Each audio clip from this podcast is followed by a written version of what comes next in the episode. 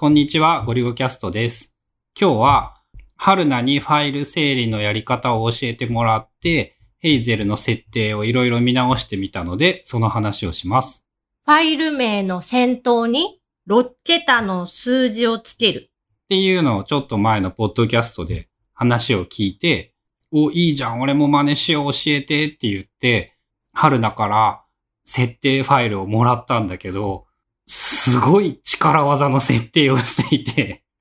ファイル名の先頭が19っていう数字じゃなかったら、なんかリネームをするみたいな、ものすごい力技の設定で、それ来年になったら変えないといかんやんっていうのになってたから、もうちょっと直して、一応6桁の数字プラスアンダーバーじゃないファイル名だったら、ファイル名を変えるっていう設定に変えました。で、やってみたらね、なんかいろいろやりたいことが出てきてね、その設定をするとね、ちょっと不便だったのがね、Mac で撮るスクリーンショットのファイル名がすごい上調になる。スクリーンショットってデフォでさ、スクリーンショット、年月日、時間、ドット .png っていう結構長いファイル名になってしまうので、スクショだけ設定を変えて、スクリーンショットは先頭6桁日付アンダーバー、時刻 ss.png っていうファイルにするようにした。それはスクリーンショットファイルのその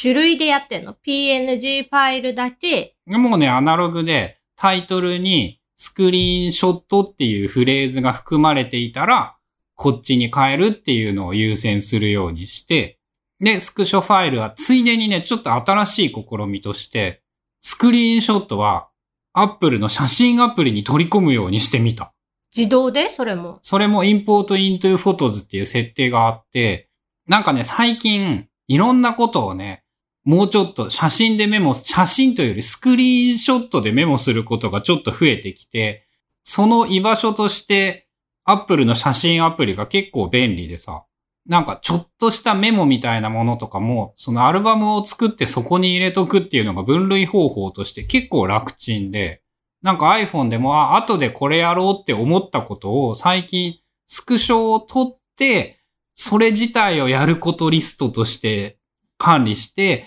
用が済んだら写真を消すみたいなことを最近するようになってきていて、そういう意味でも、なんか Mac でスクリーンショットを撮るということは、まあまあ高い確率でなんか後でやろうとか覚えとこうって思っていることが多い出来事で、まあいらないなら後で消せばよくって、自動で取り込んでくれたら楽かなと思って、スクリーンショットは自動的にその写真に入るようにした。問題は、iPhone のスクリーンショットは自動で写真に入るから、それ完璧なのか。さらに写真アプリに入った後に、その指定のアルバムみたいなのに移すっていうか、まあ、アルバムに追加するっていう作業も含めて、なんかめ命令してる。うん、このアルバムに入れるっていうのができて、その Mac のスクショみたいなアルバムに入れるようにした。まあ、基本的に写真アプリもさ、毎日必ずその日記を書くときに見ているから、なんていうの、いわゆるインボックスとして俺の中で都合が良かったんだよね。スクショがデスクトップにあるだけだと、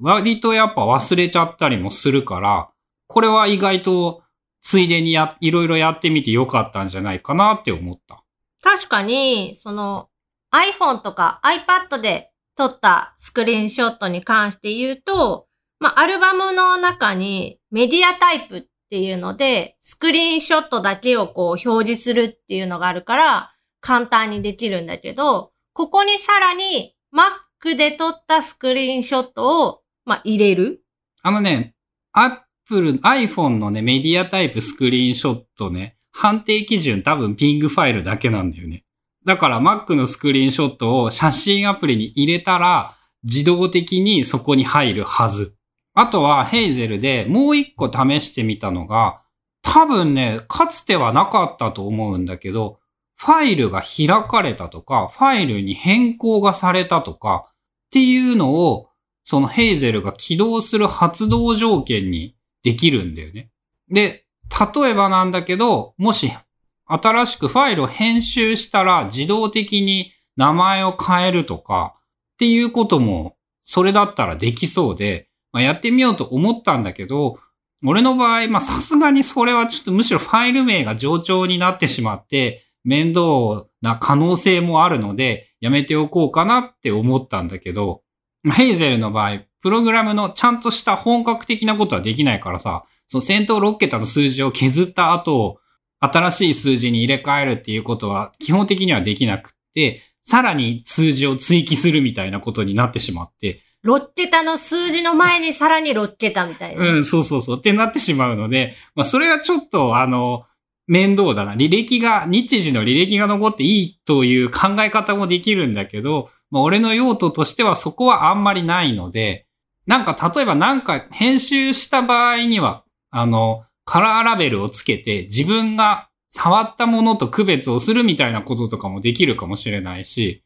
まあ、久しぶりにヘイゼルを触ってみたら、あ、まだなんか、使い勝手を上げるための何かみたいなことはできそうだなっていうのは改めて思った。なんか一時はすごい豆に、そのファイルの移動すらもヘイゼルを使って、なんか2週間経ったらアーカイブフォルダーに移動する。で、さらにそのアーカイブフォルダーも何年何月までのフォルダーそれぞれ分けてて、2019年7月、2019年8月みたいな個別に入って、そこにさらに使い終わったファイルが入っていくみたいなルールを昔はやってたんだけど、もう今それあんまりしなくなっちゃって、まあ、手で整理した方が春菜的には良かったってやつ、ね。よかった。その、動かすタイミングでリネームするっていう、まあ自分ルールをつけて、まあただ、その、いつ動かすのかは気分次第。あくまで。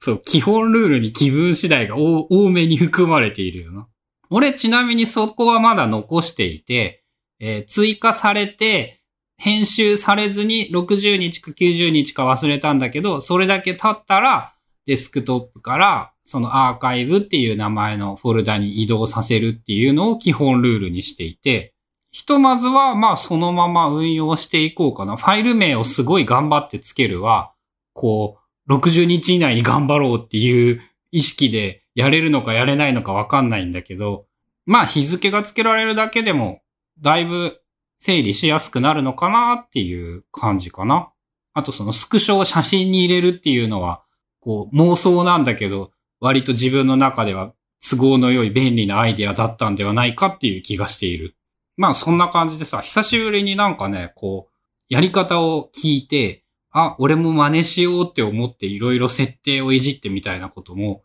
こう一人だとやっぱなかなかやらないけど、何かこう人のブログとか人から話を聞いて影響を受けたりするとこういうのって、あ、やってみようって思うんだなっていうのを久しぶりに思い出した。あとその、まあファイルの移動とかリネームとかとは全然関係ないんやけど、スクリーンショットの PNG 画像ってめちゃくちゃファイルサイズ大きくない？でかいでかい。あれをさ、JPEG に変換みたいなのはしてない？何にも気にしてない。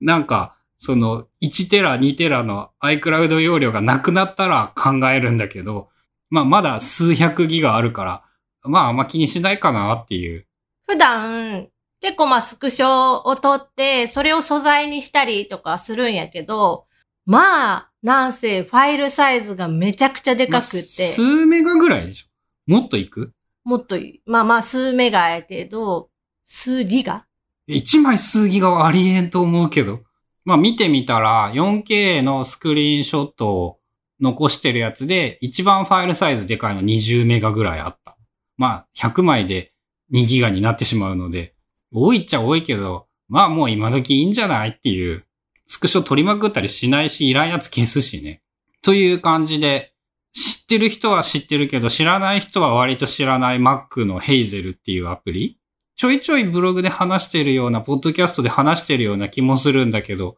割と面白いので、気になってみた方は試してみてください。有料のアプリです。14日間無料トライアルできるとかだったかな？そのファイルをなんかするっていうのが得意なアプリって説明したらいいんかな？まあ、あとね、あの、デスクトップが散らかるのが嫌な人はそれに頼ると、すっきりした心を得られる。まあでも今時スタックを使えばさ、見た目だけならこうスッキリせん。うん、まあ俺もうスタックで今日、昨日、7日前って整理できるだけでもうめっちゃ十分。で、さらにそれに加えて、まあ、指定の命名規則でリネームをしたり、指定のファイル、フォルダーに移動したり、そういうことがいろいろなんかできる。全部英語やけど。うん。まあ、そのプログラムっぽいことなんだよね。その何日触らなかったら動かせるっていうのが俺の中でやっぱでかいんじゃないかなって気がする。ショートカットアプリとかのそのフローを作るよりかは全然簡単やと思う。ああ確かに。オートメーターとか。ショートカットとかオートメーターの方が難しい印象はある。それに比べると確かに、ヘイゼルならなんか頑張れば、まあ、力技やけど19ってついてなかったらリネームするみたいな。もうだって、あと3ヶ月しか使えない 設定やから、まあ変えればいいんだけどさ、っていう。2020年になったら変えるっていう。まあ、ということで、今日は、ヘイゼルの設定をいろいろ考えてみたよっていうお話でした。